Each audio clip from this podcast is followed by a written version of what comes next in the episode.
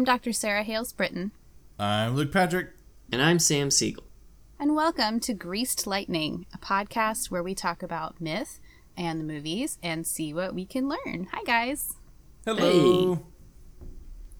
Ha- So, we have like a, a movie and a topic for today, but I also wanted to report back to you guys on something that I didn't know about last time. Mm-hmm.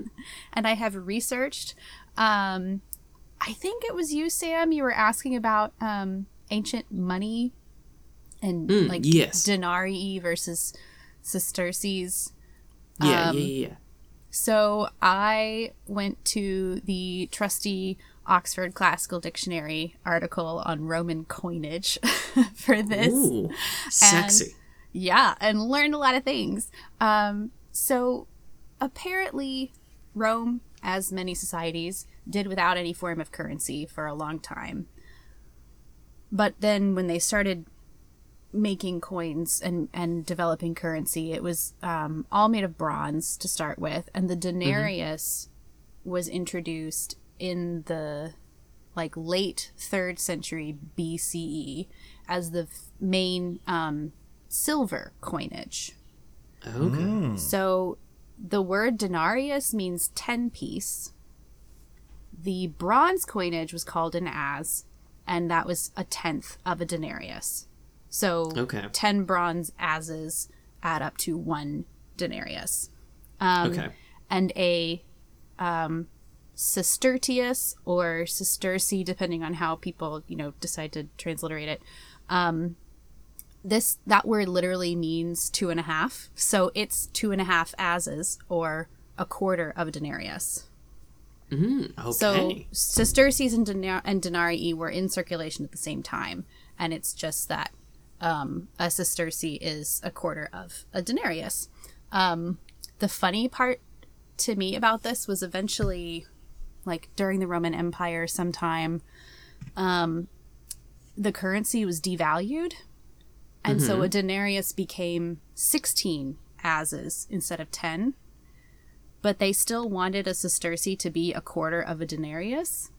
So it also got devalued. Instead of two and a half ases, it was now worth four, so that it would stay equal to a quarter of a denarius. Excellent. Um, I also tried to figure out what value these might have, um, like how this might correspond to modern money. Um, and basically, the answer is who fucking knows. Um, estimates range from 50 cents to a dollar 75 um I, god only knows. I did look at i got really nerdy about this. I looked at the value of metal. Um so uh sesterces were bra- were brass. Um Okay. and it was about like 25 or 28 grams. So approximately one ounce on the scrap metal market apparently uh, that's worth about 10 cents per ounce which would mean 10 million sesterces is equal to about 1 million dollars. Um, i think the more useful comparison though the most useful thing i can tell you is that a day's wage in the early roman empire was about one denarius. Okay. so So, if I went to McDonald's and plonked down like two denarii, I could get like a Big Mac and some fries, maybe. Yeah, um, maybe more. I mean, I guess I, I don't know. I don't know what my own hourly wage is, my daily wage. Um, but I would imagine that two days' wages would get would hopefully get you more than a Big Mac. Yeah, hopefully, hopefully. that'd get you a few Big Macs. Hopefully. Yeah, I just I love the idea of showing up to a, a McDonald's and they're like, "All right, so that's going to be uh you know, th- 350 or whatever." And you go, "Okay, here's 2 denarii." and they're like, "What I what the fuck is this?" And it's like, "Well, let me tell you. It's four sesterces, I'll tell you that."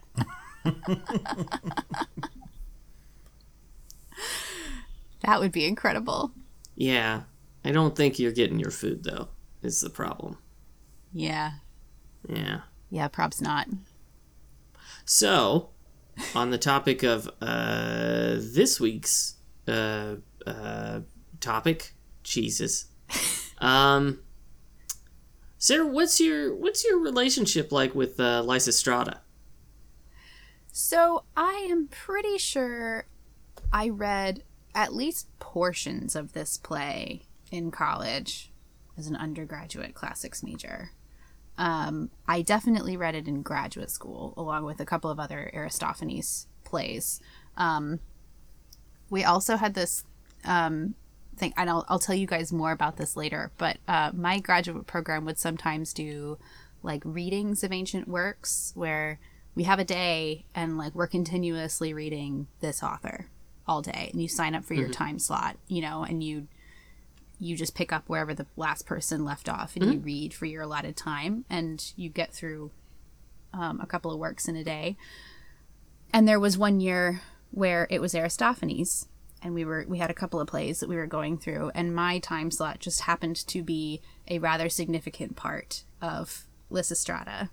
Um, and i'll tell you more about that when we get to that part Ooh, of the play when we talk about it. But um, yeah was acquainted with him in undergrad learned a little bit more in grad school um, but it's definitely a part of ancient literature that i never like got too deep into so Okay, okay. Yeah. Uh, Luke. Yeah, for once, your boy knows a thing. Because we did, in fact, read this, or at least huge swaths of it in uh, my undergrad as well. I'm trying to figure out what class. I don't remember. Maybe English, which seems kind of weird um, to read an ancient play in an English class. But then again, I guess we. I guess it's not that weird. yeah, you do that in like high school. Yeah, yeah, yeah, yeah. So anyway, I am. I have not retained a whole lot, but the names are familiar and the plot is familiar. Um, so I actually know like a little bit about this, but I there's a lot of gray edges and fuzziness. So I'm very excited to like sketch in the details. Um, which just leaves you, Sam. Yeah, um, I don't know that I ever read it, actually. I was aware of it and the plot of it, but I don't think I ever read it. Um, And then, if I could both draw you into um, Sam's video game cave for just a moment. God damn it. Um, I've been scarred by Sam's video game cave. this this one's pretty quick. Um, in the uh, hit video game Assassin's Creed Odyssey, set during the Peloponnesian War, um, you do meet Aristophanes. Is that is So- that anything? Okay. Yeah. Is yeah? Is that something? I mean, he did live through the Peloponnesian War, so Yeah. that's not like. Basically, as long as we don't have a repeat of the Jason and the Argonauts situation. No, I, I don't think so. I mean, I can do a quick look and see if there was anything buck wild that he No, did in the, in the video game. Let's keep it where it is. It's in a very happy place right now. Well, then, uh, then, then we'll uh, take a we'll run screaming from Sam's video game cave. nice. Okay, well, uh, Lysistrata is one of Aristophanes' more famous plays, for sure. Um, Aristophanes was a comic playwright. All his plays are comedies. Like any good comedian, his comedy is very timely and frequently it is also political. So we have to at least gesture to the political situation of Athens while Aristophanes was writing. But we could literally spend days talking about this. So I'm going to give you like the briefest, like, five minute version of the situation. and we're just going to run with that. Um, because I think the play still stands on its own without that background as well. So, um, so yeah, we're going to skip over a lot of stuff. Um, but basically, we are talking about 5th century BCE Athens as the setting for where the where this was written and where it was performed. Um, this is the golden age of Athens, um, it- but it's also a hot mess in some ways. So if we go slightly beyond the century and we look at a period of about 110 years, so starting in like 508, 507 BCE and going to 400, we see this like interesting pattern where this time period is bookended by major shifts in the way Athenian government works, and particularly around issues of democracy. So there's like big democratic movements at either end of this period. If you move in a little bit, you get wars. so in the 490s, 4, 490 and 480, we get the Persian Wars that we talked about in our 300 episode. Um, at the other end of the century, from 431 to 404, we get the Peloponnesian War. Um, And so we have these two. And then in the middle, you've got like a 40, 50 year period of stability. This is the age of the Athenian Empire. Um, Aristophanes is born into this period of time where everything is great. Athens is not only extremely wealthy, but extremely politically dominant in Greece. Um, he begins his career during the early years of the Peloponnesian War. Peloponnesian War is between Athens and Sparta. And of course, their allies are involved as well. Um, really, this is a series of smaller wars. There are lots of smaller conflicts and like brief periods of peace um, during this like 30 year period. Um, but it's it's an extremely complex war. We're not going to talk about all of it. I will link to a book in the show notes where you can read about the Peloponnesian War if you want. Um, um, but basically, all we really need to know is um, other than a couple of brief snatches of peace, this war lasts from 431 to 404. So almost a 30 year period. In 404, Athens surrenders unconditionally to Sparta. Athenian democracy is abolished, and a board of 30 oligarchs are put in charge of the city. And they are remembered as the 30 tyrants because they preside over basically a reign of terror in Athens. However, they only last about 18 months, and then rebels overthrow them and reinstate Athenian democracy. So it's sort of a chaotic period. Yeah. Um, this is not, however, the first time that Athenian democracy was abolished. The Athenian democracy was pretty radical for its time because men of all social classes were involved, uh, and you didn't have to like own property uh, to partake in democratic affairs. Um, You could serve. There was um, a daily payment for jurors who served, you know, in court cases, so that you wouldn't have to worry about lost wages if you were a laborer or something like that. Um, for the ancient world, this is like this is hugely radical. Um, in 411 BCE, we're in the Peloponnesian War. 411 is the year that Lysistrata was produced, um, and so the year that it was performed at a festival. Um, in 411, there's basically an oligarchic coup in Athens. Um, and these are like wealthy guys who are not a big fan of the broad based um, and like direct democracy of Athens. Um, there's lots of social elite in Athens who look down their noses at this setup. So in 411, the war is not going well for Athens. They use this as an opportunity to argue that what Athens needs now is a small elite group of leaders to take wartime policy firmly in hand. So basically, they play on voter fears and they persuade them to vote a council of 400 into power, as opposed to the, you know, thousands of citizen men who would usually be participating and making decisions. Oh, okay. The Council of 400, though, was a disaster and it didn't last very long at all. um, so, so this is the so, the political situation the year that Lysistrata is written and produced. Now, Aristophanes is considered the greatest playwright of old comedy. Uh, like I said, he was born in Athens around 450 BCE.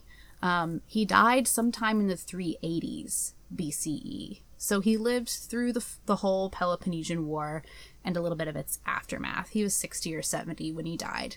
Had about a 40 year career and wrote about 40 plays during that time. Um, Jesus. Only 11 of them have survived.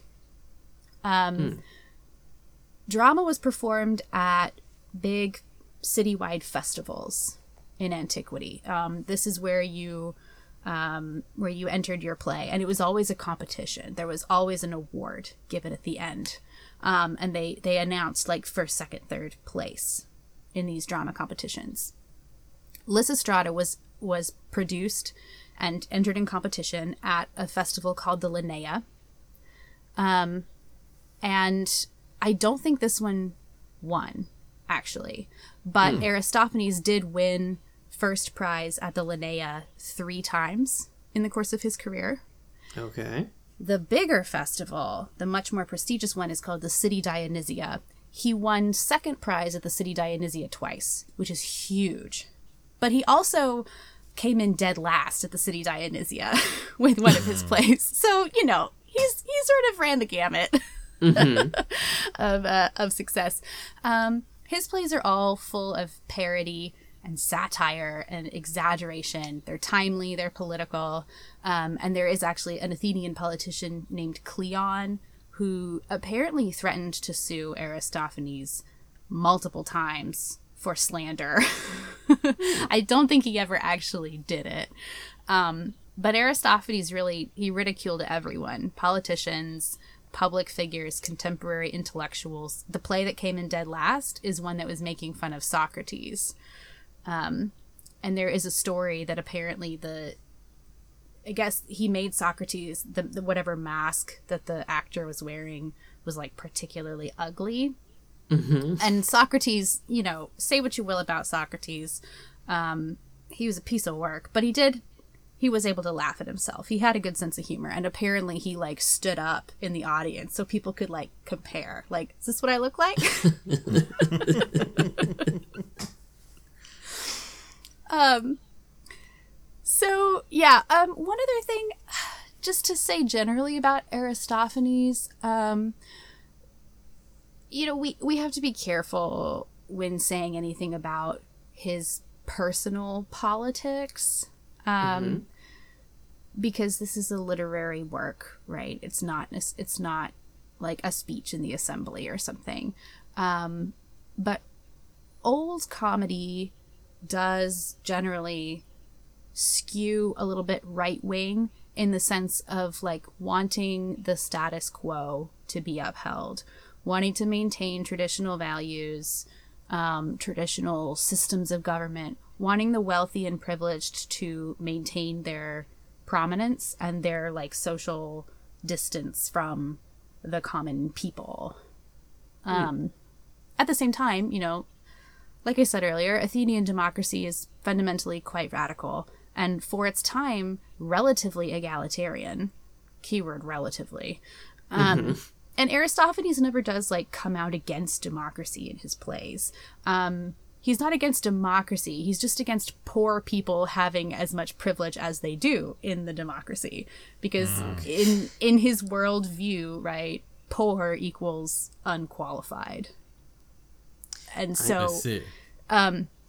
yeah, so if you're looking for a lesson in Aristophanes, you'll never find one that is straightforward. Like any sort of like lesson you can glean from his plays is always going to be full of caveats.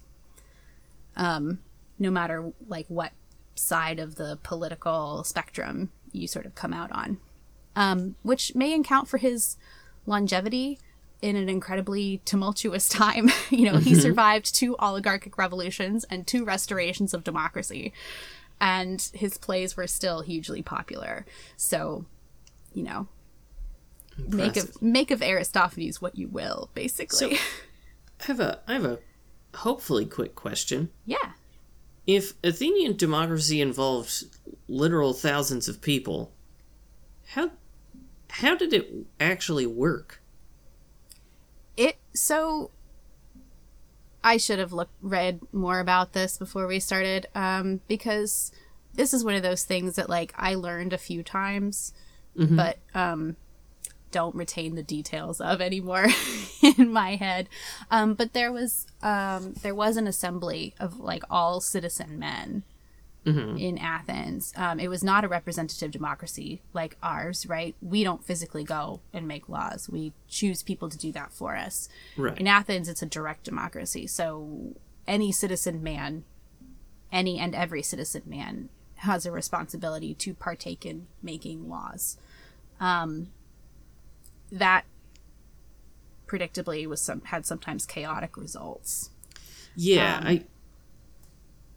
It's it seems like either too much would happen or nothing would happen. Yeah, and um, this I think was a common complaint Mm, okay. uh, of like, you know, getting that many people together and getting them to make decisions that actually work Mhm. could could be extremely difficult. And because it was also like very easy to bring lawsuits in Athens, you know, this is another part of this sort of the equitable nature of the democracy was that anybody can sue anybody over basically anything. You know, which like if you are a person lacking in any kind of social privilege and you have been wronged, that's great. Right? That you can bring Right. that suit. It also means that there were a lot of petty lawsuits and a lot of important things just got like bogged down for like ages in the courts. Um, Mm, and like decisions were sometimes very hard to come to. So so yeah, it was um it was sort of experimental and radical for its time.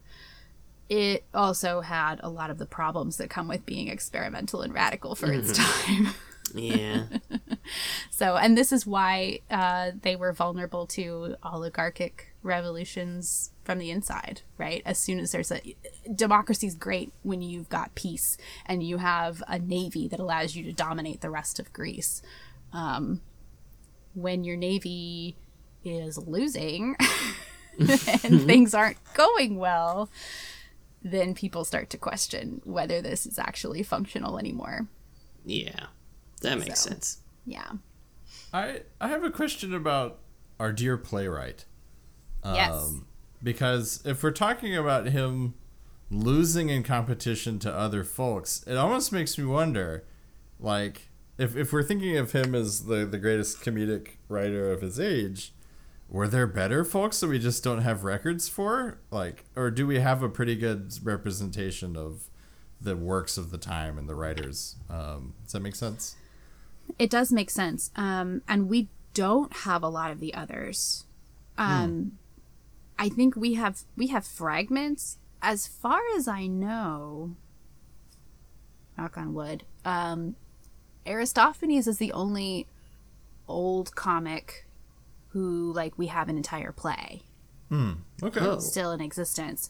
So, yeah, he, I mean, he did lose frequently. You know, he, he placed several times, which is extremely impressive. And, like, this is why we still have his plays because he placed several times in competition. Um, but he did also lose frequently. And, like, the year that the clouds came in dead last, I have no idea what came in first. Like, that Yeah. didn't survive, which is crazy. So, I think maybe it, I think it must be a case of, like, looking at their looking at playwrights sort of like collective work rather than the individual ones, right? If you take Aristophanes' entire career, he was the best. I gotcha. um, Oh, okay. Versus like people who had sort of one-off successes. Yeah. and also, it makes Um, yeah. you wonder too. I mean, like if you took every Academy Award winner for Best Picture, you'd get a lot of duds. Looking back a hundred years later, so like true. like La La Land or whatever, right? Like one Yeah, at the time. Green Book. Green Book. The so No I don't know that it means it means too much that he lost a lot. Uh, maybe, but I was just curious. Yeah, that's uh, that's cool. Yeah, yeah. Um, I should also say, I mean, I th- I've said this before. Like this whole podcast should be taken with a giant grain of salt, right? But like especially this episode, um ancient drama is so not my specialty. Um and there are uh there are people who like I had professors whose like entire thing was Greek drama. Um Okay. and uh, I am not a Greek drama person. I like it as I like it as much as the next person, but like you want to talk to me about dithyramb and its influence on Greek tragedy? No, thank you. You want to hand me oh Greek drama was written in verse also, right? You want to hand me a passage of Aristophanes and ask me to scan it like the meter of the lines? No, that's not happening. like, I I'm not good at it. You want to just like talk to me generally about like the whole competition setup. I can give you generalities. Nice. Um, unfortunately, that's it. the so the the comp the big competition was the Dionysia. Is that yeah, right? yeah, Yeah, the city Okay. Dionysia, and that one, um, it's both were festivals of Dionysus. The city Dionysia, though, like people came from all over the place. The Lenaia was really just Athens. The city hmm. Dionysia was like Athens, and a bunch of other people would come. Hmm. Gotcha. Did did they have hashtag City Dionysia is so white?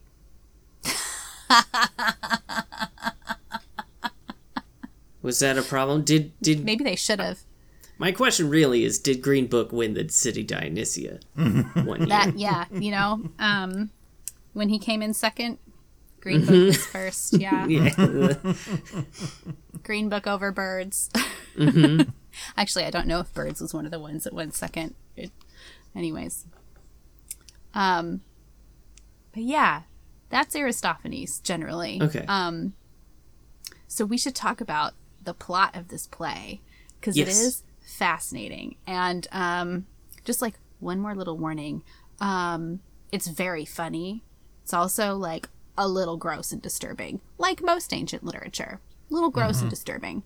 Um, but also really funny. So um, so basically the setup of this play is the women of greece are fed up with the war. Remember this is produced 20 years into the peloponnesian war.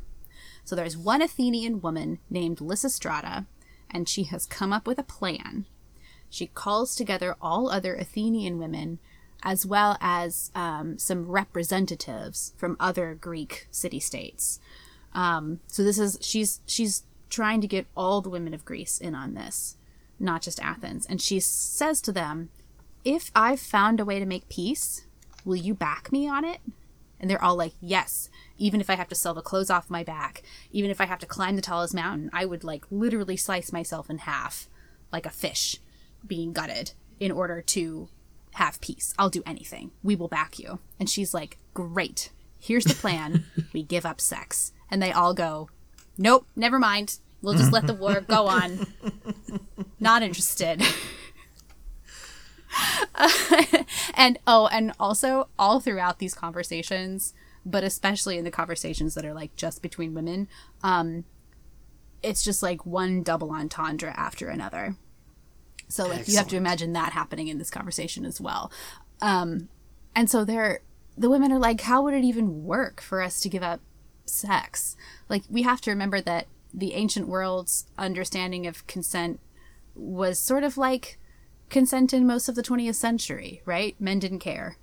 And marital rape was not a recognized concept.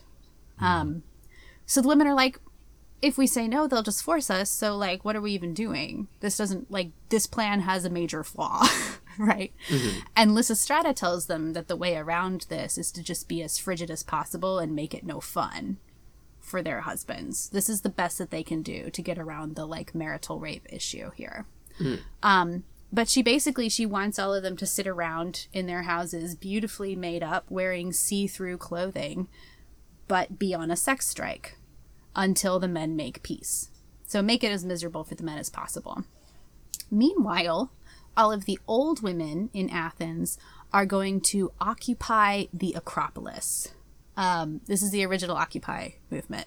Um, the the acropolis is where the treasury is and so they're base they're going to take possession of the treasury and cut off funding for the war. And Oh. Lysistrata's plan is that between the sex strike and controlling the treasury, this will hasten a conclusion to the war, and the men will be forced to quickly make peace. So she makes all the women swear an oath, repeating after her, and like in the play, it's like it's call and response lines. Um, I I will leave out the line that is like sort of gross about rape, but um, would you guys minus that line? Would you guys like to take this oath with me? Yes. Yes, yes, yes, yes. Okay. Oh my god, yes. Okay, so repeat after me. I will not allow either lover or husband I, will not allow either, lover, or husband, to approach me in a state of erection, to approach me in a, in a state, state of erection. of erection. Now at this point one of the women is like fainting. She doesn't want she like can barely bring herself to say it. and I will live at home in unsullied chastity, And, I will live at home, in, in unsullied, unsullied chastity. chastity. wearing my saffron gown and my sexiest makeup. Wearing, my, my saffron, saffron gown, gown and, and my sexiest sexiest makeup. makeup. To inflame my husband's ardor. to, to inflame inflame my, my husband's, husband's art. ardor. But I will never willingly yield myself to him. But, I will, I will never never willingly, willingly yield myself. yield to myself to him. I will not raise my slippers towards the ceiling. I will not raise, Raise my, slippers, to the toward the ceiling. ceiling. I will not adopt the lioness on a cheese grater position. I will not adopt, Adopt the, The lioness, on a, on a cheese grater cheese grater position. position. If I abide by this oath, may I drink from this cup. If I abide by this If I oath, abide by this oath, may, I, may drink from, this, cup. But if I break it, may the cup be filled with water.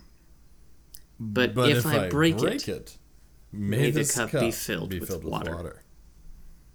Okay, lioness on a cheese grater. yes, please. Um, in antiquity, a lot of like tools and implements like this, handles would be carved in the shape of animals. So mm-hmm. a lioness on a cheese grater means like the handle is carved into the shape of like a crouching lion. But it I works see. very well as like a funny way to say doggy style. Hmm. okay. Did, did they call it doggy style though? I don't know. Hmm. Yeah. there's we, a th- there's a book about like swearing and like like gross words for like basically the, the um whatever the ancient greek equivalent of like fuck is uh and various sort of sexual innuendos there's a whole book about this but like i have not read it apparently it's very good I need this book. i know it's i know it's called the maculate muse Uh, Okay. oh my god. I haven't read it though, but people who do who like study ancient comedy talk about it a lot and use it a lot. Yeah, because I was about to say I need some sort of Greek, ancient Greek Kama Sutra, just to to get an idea of what the what they had in their toolbox. Yeah, well, they had lioness on a cheese grater. Lioness on a cheese grater is exceedingly powerful. Yeah. yeah, it's pretty great. Um, so so that's the oath that Lysistrata makes all the women swear. Congratulations, Excellent. we are now Grease Lightning is now in a sex strike. Um, Uh, yeah, I, I know, not really. It's okay. this was not binding. can I can I split myself in half instead? I mean, that would be my preference too, TBH. Uh, so, um, but like, this is what makes it so outrageous in antiquity is like, they're women, the women are taking this extremely seriously, right? They swear an oath, they all like drink from the cup of wine to seal it. Um, the refusing refusing their husband's sex is not something that women have the right to do in ancient society. There is no legal or social basis for this. So this is why like sex strike sort of transcends culture and time and being funny but the like the outrageous and unrealistic nature of it is what makes it so funny in antiquity um like to the contemporary athenians who are watching this play for the first time. Um it's just like so out of the realm of possibility. And that's what makes it funny to them. Um so they swear this oath and then a group of men show up. We like jump up to the Acropolis. A group of men shows up with torches. They are going to literally smoke the old women out of the Acropolis where they have taken up residence. There's some tense words, there's some double entendres. The old women dump a bunch of cold water on the men and like put their torches out, humiliate them. Um a magistrate and some enforcers, I think basically like the magistrate's muscle, uh, confront Lysistrata and the other younger women. Um, but the old women like come up with them and end up like intimidating the men. The old women are tougher than the men expected. Um, but they also like vastly outnumber the muscle men. So the magistrate has to sort of back down. And Lysistrata is like, look, we would love to stay home and be good little housewives, but you men are making it impossible. And our lives and our livelihoods of our families are at stake here. So we have to do something about it. So we're taking a stand. And like it's up to you to make to end this so that we don't have to do this anymore. Um, and she's very she's very forceful about it. So we're supposed to now understand that like time is passing pretty quickly in this play. It's not all happening in a day, like it often does with tragedy. Um, several days have passed. We're about halfway through the play. A lot of the women are starting to kind of wimp out. They're horny and they're trying to come up with excuses to go home. So Lysistrata has to keep like calling them back and be like, I don't care what your excuse is. We are staying on the Acropolis until this is resolved. Like one woman literally has a helmet under her dress and she's like, I'm in labor. I gotta go. Midli- midwife is waiting. and Lysistrata is like, You weren't pregnant yesterday. What's this? the woman pulls the helmet out from under her dress and she's like, I she's like still dedicated to the lie. She's like, I I thought I could catch the baby in it when it cut Lysistrata is like, get back inside. No sex for you. So she's like she's having to enforce it now on the women as well as the men. Um but then a husband shows up. He's got their baby in tow. Uh, and he's got a painfully large erection. Um, now wearing a like a large false phallus is um is a thing in ancient comedy. Um, there were these plays called satyr plays where it would be like a regular myth, but a bunch of satyrs show up and just like cause havoc, and the satyrs would always wear these like massive erect phalluses um, because it's funny. you know, and they would just like flop around. Um, so this is quite common, and like the plot of ancient comedy is often somewhat raunchy. Um, but in this case, right, it plays an extra role because like blue balls is the whole point of this play. Um, So this guy shows up with his kid and his massive erect phallus and is like begging his wife to come home. uh, and so the wife has to go down and talk to him. And she has to like tease him, but also like not actually give in to his like begging for sex. So Lysistrata is like giving her a pep talk before she goes down. Now, um, remember how I said that I read a crucial portion of this play out loud at a read, like a public reading. Oh my. I just happened to show up at the perfect time to get to read this scene with my professor, Nice. Ooh, fun. who was older than my father. Uh, But it's oh, but it's so fucking funny, and like it was a little awkward at first, but then it was just so hilarious. So um, so Rob and I read this like dialogue together. Um, he's begging for sex, And she's like, oh, all right, fine, but not here. Like, not on the ground. We need a bed. We need a proper bed. And so she, like, gets the bed. And he's like, I don't care where we do it. Let's just do it. And she's like, okay, but like, I'll go get a mattress. I'll be right back. So she runs out. She gets a mattress. And then she's like, oh, but you need a pillow for your little head. Let me go get you a pillow. And she leaves again and comes back. And she keeps doing this. She keeps like bringing something and then being like, oh, wait, we need another thing. We need another thing. And like running off, coming back, running off, coming back. And he's like, can we just please fuck already? Um, and eventually she just like goes to allegedly to get something else and just like never comes back. so he's he's left there. Um and then we like we switch scenes again. All of the men show up. All the fighting men of Greece. All of them are also wearing these massive erect phalluses, right? So they're all like there's a scene where apparently the I think it's the Athenians come into the room and they're all like holding their cloaks out in front of them and the Spartans are like how's it going? And they like drop their cloaks so then you can see the tent.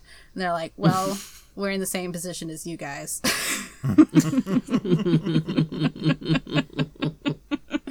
but all the all the men have come together. They're ready to talk. They want to see Lysistrata. They want to hear the demands. They want to make peace. Um, and this is where it gets kind of gross. So Lysistrata comes out of the Acropolis along with a beautiful young woman who is the personification of reconciliation. Human personification of values is not uncommon, right? Mm-hmm. But reconciliation is naked. So Lysistrata is giving this heartfelt speech about how there's so much that unites the Greeks across their political boundaries. They need to stop warring with each other. But the whole time, the men are just like gawking at naked reconciliation, going, "Yeah, sure, whatever you say, we're good with it. Just please, let's let's do this so we can go home and fuck our wives." Um, so, so they all agree to make peace, and as they are discussing how to divide up the territory, they do so by basically mapping out the territory on reconciliation's naked body. So mm. Sparta is like, we just want this hill. And they're like gesturing to her butt. Uh, and Athens is like, fine, we want these long legs. I mean, walls. uh, and so they just like divide up her body parts um, as they are like deciding how they're going to make peace. So, you know, as it ends, everyone agrees to the settlement. Lysistrata allows the women to go home to their husbands. Um, we dance, we kiss, we go home and fuck. Everybody's happy. And we have peace in Greece again. Um, this whole play is just like painfully hetero, painfully unaware of the whole concept of like prostitution. Like these men mm-hmm. had other options, you know? um, but I think the idea is that Lysistrata has gotten to everyone, all women of Greece. Um, so so that's the play. That's how it ends. nice. Okay. Yeah. Which brings us to Chi-Raq. Mm-hmm. Yes.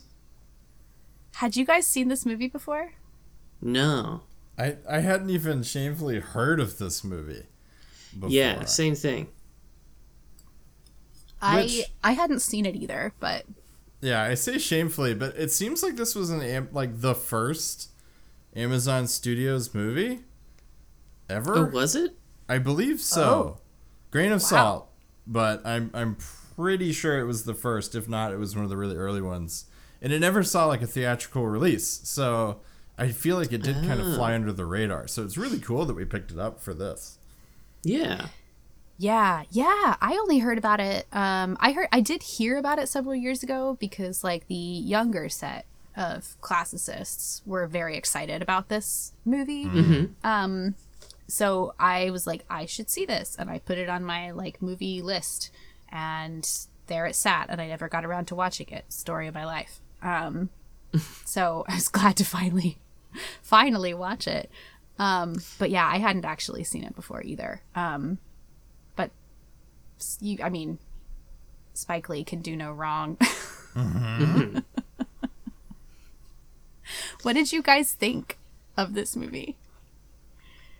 It's it's very different. I'll say that. It took me a little bit of time to like adjust to it. Um, because the the whole the whole movie is done in in meter. Uh, so like that that took me a little bit to to kind of get used to. It, it is really funny. It's also fucking grim. Uh, so I had to split the watch over two days. Uh, I I started it uh, one night and then I I finished it the next morning, which m- maybe not the best move. Yeah. Um, but no, like overall, I, I think it was a pretty solid flick. It just uh, because you know instead of like a war, they're they're you know trying to get a, a stop to gun violence, and this movie is from 2015. Yeah. It's it's a tough pill to swallow. Yeah. True. Yeah. It was a bru- it, yeah. I mean, I I loved it, but it was a really brutal watch. Yeah. Um, but how about y'all? Go for it, Sara. Um, I mean, yeah, brutal watch, brutal but beautiful, I guess. Um, I I really enjoyed like they they explicitly tell you at the beginning of the movie that this is an adaptation of Lysistrata. Um, and I I really enjoy the way that they adapted this. Um, and the things that they kept and the things that they changed. Um, and just sort of like little tiny allusions to um, ancient myth and ancient history. Like the two gangs are the Spartans and the Trojans. Um, and there's a character named Oedipus, and he's always talking about what his mommy says. And somebody's like, Sometimes I think you're married to your mommy.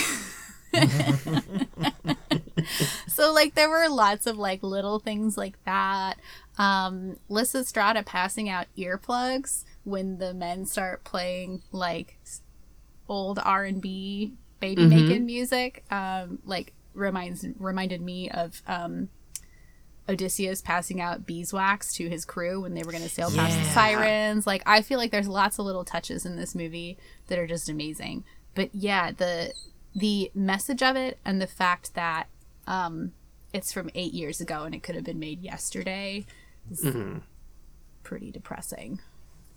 Yeah, yeah. Um, Luke, how about you? You're you're fresher to this than than Sara and I are. Yeah, uh, I just watched this movie. Like, finished it maybe 15 minutes before we jumped on the call. Um, I wasn't sure what to make of it at first. Now, Sam, you famously struggle with uh, weird movies. Uh, I by do, your yeah. definition. Uh, so yeah, Yeah. people talking in rhyme is a little too hinky for. Okay, uh, see, you're you're making me sound like some bargain bin dipshit, which I am, but also, I it it's just um, it's it's hard to get into the rhythm of it. Yeah, no, I understand. And I feel like that's a good way to put how I felt about this movie up until about well, I don't know, it's interesting because it starts out like the until you hit the halfway mark, it's pretty straightforward. Like they're talking in rhyme, but it, it is like in this like grittier space. And then they go take over uh you know, an armory or whatever you want to call it. Uh, And there's this guy wearing a um, a rebel flag underpants that she tricks and stuff, and like it's just sort of a suddenly you're in a different tonal space, and I wasn't sure what to make of it. But actually, now that like I've had a little time to process it and I've learned a lot more about the play, I really liked this movie. I thought it was pretty good. Um, it's a it's an interesting ride, and it's way more like I don't want to say surreal because surreal is like a catch-all for when stuff you just you don't get stuff. You're like, ah, it's a little surreal. Um, But it sounds like it's pretty bang on for the original play. as well, like having things get a little wet and wild at times. Um, Matches the original play, so I, don't- I feel like uh, I feel like Spike did a great job with this one. Is where I'm is where I'm landing, but this is real time. You're watching me parse this in real time, so yeah. I love it. Yeah, I had a good I had a good time. It sounds like consensus among all three of us is that we, this was a good movie for once. We're yeah, all sort of yeah. yeah. Um, it, yeah, I'm, I'm not saying it wasn't a good movie. I'm just saying it's a bummer, and it Yeah. it takes there's there's uh, it's like jumping into a, to a pool. You know, it takes you a minute to acclimate to to the water. Sure. Yeah, completely fair. Yeah, absolutely more than fair. Yeah. I- Yeah, I it's did definitely not like a lighthearted movie night kind of no. movie. I uh, two notes that I have here are I can't be funny about this, and this is making me feel. I see. Yeah. Yeah. So, so, so this hit me in a, a big way. However, um, I want to talk about Samuel L. Jackson Sure. Yes. because he's in this, and there is not a series of words that comes out of his mouth that is not pure fucking gold in this movie. Yes, he's my favorite Yes. part of this movie, hands down. Yeah. Everything he does is so goddamn good, yeah, and delivered. Incredible. perfectly. So mm-hmm. perfectly. Now, is is he aping some sort of like convention in like Greek drama? So I don't think so. There's not usually a narrator in Okay. Greek drama. We have choruses. So like mm-hmm. there's a group of people that come out and sing a song partway through. And then we have more action and then they sing another song. And like sometimes the song is connected to the plot and sometimes it's not. Um so Samuel L. Jackson felt a little more like Shakespearean to me almost, you know, where you have a character at the beginning or the end sort of give you the rundown. Um but I think it worked really, really well for this. Yes. Like he really, his character really tied the whole thing together beautifully. Mhm. Oh, for sure.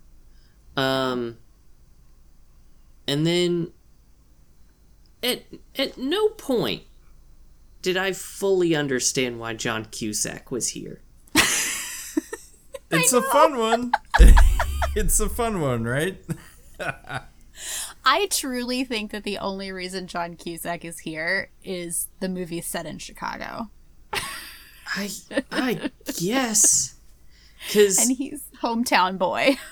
Because he first showed up, and I went, surely that's not John Cusack. Why would he be here? And then later, when he has a big old scene, I spent the whole scene going, why you? Mm-hmm. well, I love that. Like later on in the movie too, Nick Cannon is like, "Why are you here?" Mm-hmm. A very valid question, Nick Cannon. yes. I too would like this answer. Uh, It just doesn't make any sense. There's a there's a whole constellation's worth of other stars that you could have picked, and they did John Cusack. Yeah. yeah.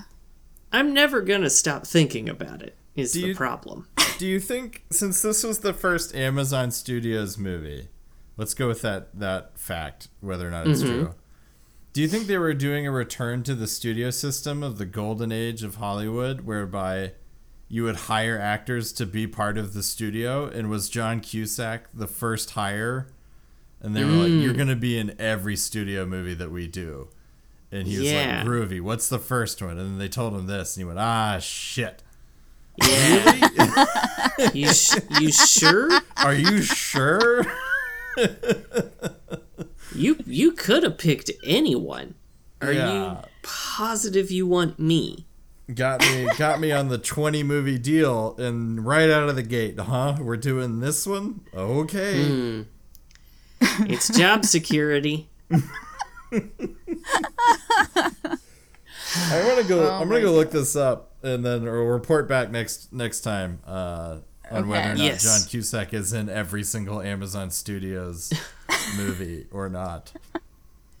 I, so I know he's not in their TV shows, Yeah. um, but I imagine maybe they've bifurcated that. You know that that TV deals are separate from movie deals, and Yeah. John Cusack's only in the flicks. Yeah, Yeah. probably. Probably. Um, and then I had I had one one big question.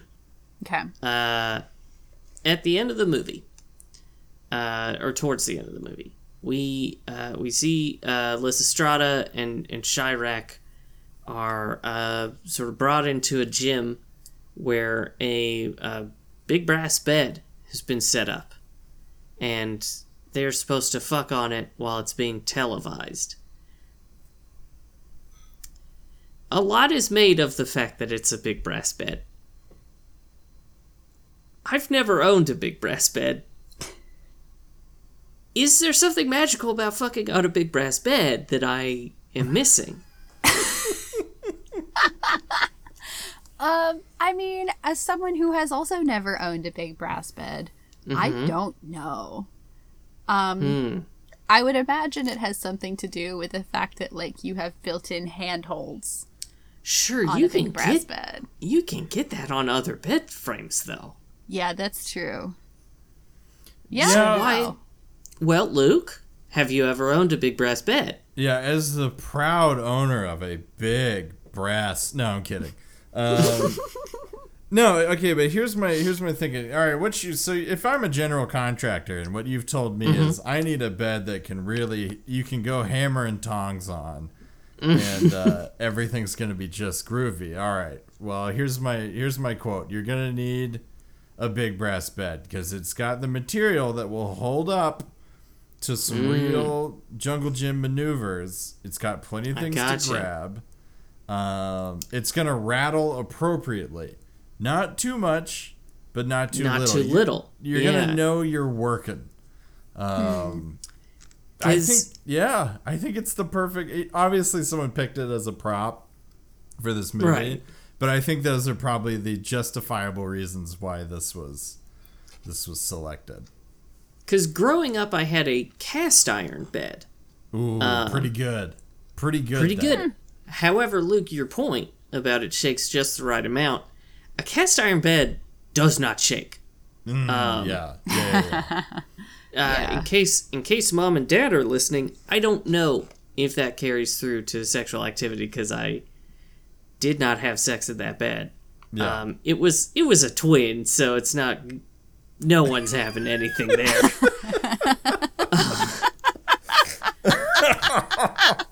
Do you want to come But- back to my cast iron twin bed? my place And is have- just around the For corner. some minimally athletic sex. Yeah, for some cramped. It's it's one step above having sex in like a, a race car bed, I think. yeah. Yeah. we'll do it. We're not gonna have fun. You might you might in a race car bed. I don't know. That's got racing if it's a big hey, if it's a big enough race car. vroom vroom. Uh, So okay. Uh, but that that does bring me to to my final question, which is could you perform in, in under those circumstances? The the fate of the world upon your shoulders, a TV trained upon your chambers. Um, How do you how do you know this isn't my whole thing, Sam? well, um I don't actually. Yeah, I don't think it is. Um, I'd say personally wouldn't know until I tried. Hopefully, that never comes Mm. up. Yeah, I've got bad news. Um, Uh oh. but but I want to get Sara's answer first. Um, I don't think there is any universe in which I could block all of that out. to Yeah. actually enjoy myself. Yeah, it's That just would not happen. it says a lot about I think the shared horniness and also the absolute bravery of of these two characters that they have what sounds like a very good time. Yes. Yeah. Um, Luke, the bad news is that President Joe Biden, uh, moments ago, signed an executive order that said um, the only way to end gun violence in America is if you have sex on a big brass bed in public uh, while it's televised. Well, like I said, there's only one way to find out, and if it's gonna end gun violence, it's worth a shot. You know? Yes. Like, So, so folks, uh, tune into YouTube, uh, your Twitch. local PBS station, Twitch, uh, Hulu, HBO like- Max. it's like a so much more pleasant version of the very first Black Mirror episode. Um, which It's, I will uh, leave unfilled in if you haven't seen it. I haven't. Okay. Uh, it's on Freevee too. Black Mirror your- or this movie? Uh, Oh, your your, my my personal, your sex to end violence. Yeah, on Oh, Freevee good, so it can be- It can be periodically interrupted with those gummy worm ads. Yeah, Yeah. which I personally I think is going to bring a great energy.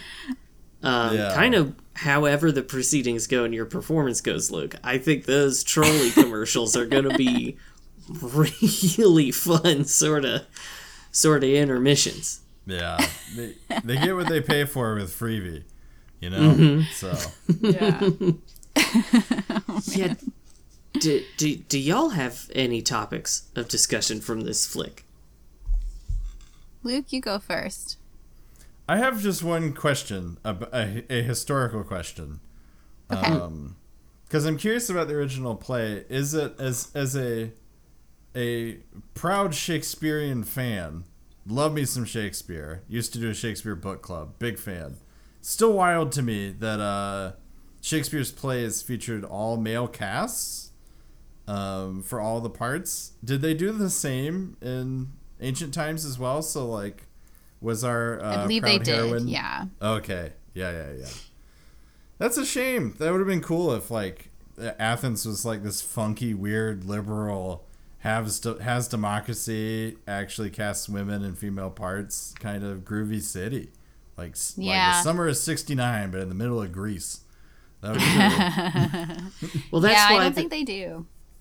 it's it's why they uncovered all those stickers that said "Keep Athens Weird." Yeah, keep Athens weird on the old cars from that era. Mm-hmm. Yeah. Yeah, on horse skeletons, I guess. Yeah. Oh man. That's it. That's all I was curious about. Um, yeah. Um, yeah, I just, I have a couple of things just sort of about the movie as a movie. Um, Mhm. the, the A list people in this movie, even that are just have like brief cameos. Mm-hmm. That list is so long. Like, I just feel like the cast for this movie is, you know, John Cusack accepted, off the charts. It's just incredible. Mm-hmm. like right right down to Isaiah Whitlock Jr. coming in just long enough to do his trademark she. You're not wrong. This this cast is in fucking incredible. Minus John Cusack. Minus John Cusack. I Minus mean, working no actor shade to John, Cusack. Cusack. I Yeah. do I do Yeah. love John Cusack, but not here. Yeah, he's fine in uh in 2012. Uh, but here, yeah, it's Yeah. not right. Um, I also uh I looked up uh and realized afterwards that um so Spike Lee's writing partner for this movie, Kevin Willmott, these two also co-wrote um or BlacKkKlansman and Five Bloods. So mm, this is like yet another Kevin Willmott Spike Lee partnership that like I hope they are still working together Um, yeah. because clearly they have figured out how how to do things and like how to make really amazing movies. And I just I feel like in general the like Spike Lee was the perfect person to make this movie because he's so good at doing funny and serious things mixed together, right? And like at the end of this movie, he's talking about actual solutions to gun violence, right? Uh, and solutions to like systemic poverty and things like that. Um, he's he's got very serious concerns and very serious messages, and also some really hilarious stuff like Yeah. in terms of like writing and and filmmaking that he's doing at the same time and that's such a perfect encapsulation of aristophanes you know? He's funny. He's got political messages and he's like very in your face. And uh i just i feel like nobody else could have done lysistrata justice the way that this movie and this writing partnership did. Um, yeah. I just really, yeah, I just, yeah, it's hard. It's hard to watch in large chunks, but it's also so fantastic and so full of like great one-liners. There's something about I can't remember if it's the the cops that are talking to each other or or I think maybe the, this is when the governor is involved and one says you're a deviant bastard and the other one says that's why I went into public service. You know, like just mm-hmm. little throwaways that are just that aren't throwaways at all. They're perfect. yeah. They it it makes it really effective. Yeah. Um, and and you you're right. He is perfect at, at weaving those two like threads that that I think you would typically think of as being like at odds with each other. Um, weaving those together, I like perfectly. Yeah. Yeah. Um, do we want to give a rating? Ooh. Sure. Let's do it. Okay. I have one. Um, So Okay. I can go ahead and I'm giving this five out of five chastity belts. Mm, okay. Yeah. Um, I'm gonna rate this a one out of one big brass bed. mm, love it, love it, love it. Very nice. I'm gonna give this three out of three sexless months. Nice. nice.